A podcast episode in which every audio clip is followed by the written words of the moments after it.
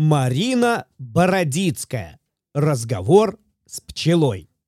Меня ужалила пчела. Я закричал, как ты смогла? Пчела в ответ, а ты как мог сорвать любимый мой цветок?